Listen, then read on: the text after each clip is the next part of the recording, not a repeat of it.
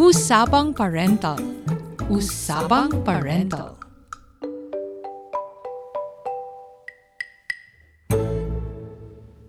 Ang mga magulang ang tinaguriang unang guro ng mga bata at kasama sa mga itinuturo ay ang kagandahang asal, kultura at tradisyon ng pinagmulan. Ang tanong, paano nga ba ito mapapanatili ngayong dito sa Australia lumaki ang mga bata?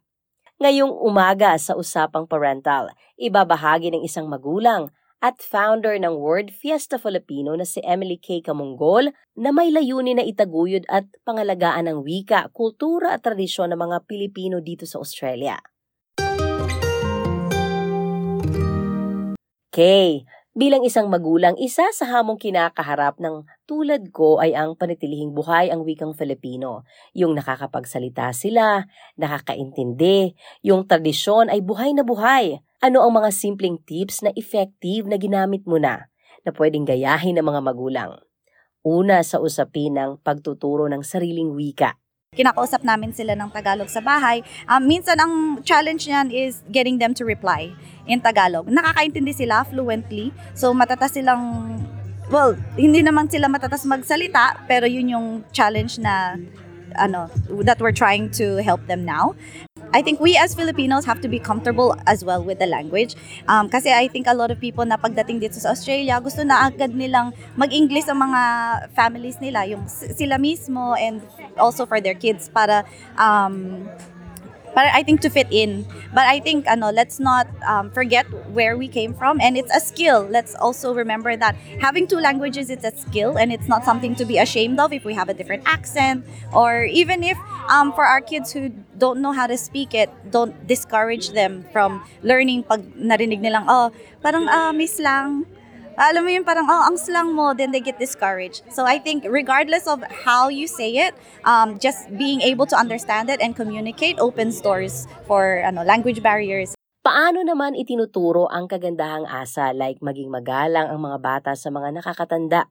Also, yung just the family values that we have in the Philippines, yung nag-oopo, mano po. Um, I think in our family, very ano sa amin yung nag, nagmamano sa bahay. Dito sa Australia, cereals at sandwiches o prutas ang kinakain ng mga bata. Kay, paano mo ine-introduce ang mga pagkaing Pinoy sa mga chikiting? I think food is a big thing in our culture. So we eat rice every day, yung mga Filipino ulam. Ano pa ang ginagawa mo para ma-expose sila sa kultura natin? Nakakauwi ba sila sa Pilipinas or expose pa sila sa komunidad? We visited nung this year, nung April, we went to a wedding in Boracay. Um, but then before that, COVID, Um, so we haven't gone for a few years. And then my son um, has been there twice already. Twice before COVID. So pangatlong beses niya na ngayon.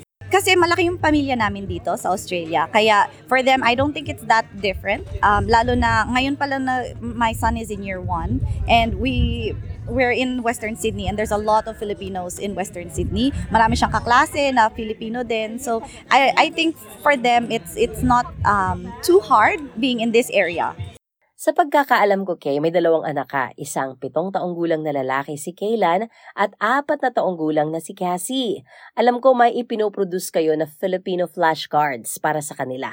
Ano ang purpose nito? Nabuo to dahil gusto kong matuto yung mga anak ko ng magtagalog. Um, dito kasi ako lumaki, dalawang taong gulang pa lang ako, nandito na ako sa Australia.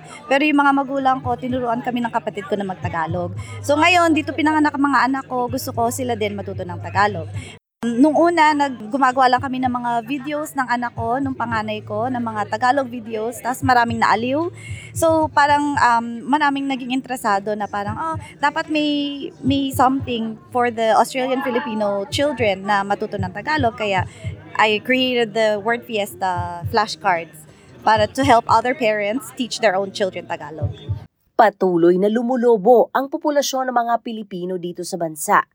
Sa katunayan, sa datos mula Australian Bureau of Statistics, sa taong 2021, umabot sa higit 400,000 ang may lahing Filipino na naninirahan dito sa Australia. Ito'y 1.6% ng kabuoang populasyon ng bansa. Sa pagdating ng panahon, hindi imposible na dodoble ang bilang na ito. Kaya isang malaking bagay na pagtuunan ng pansin ng mga magulang ang panatilihing buhay ang wika, kultura at tradisyon sa loob mismo ng inyong mga tahanan gamit ang mga epektibo at simpleng tips na ito. Buhay magulang ay mas magaan kung may tamang gabay para sa usapang parental. Sa ngalan ni Claudette Centeno, ako, si Sheila Joy Labrador. Usapang Parental. Usapang Parental.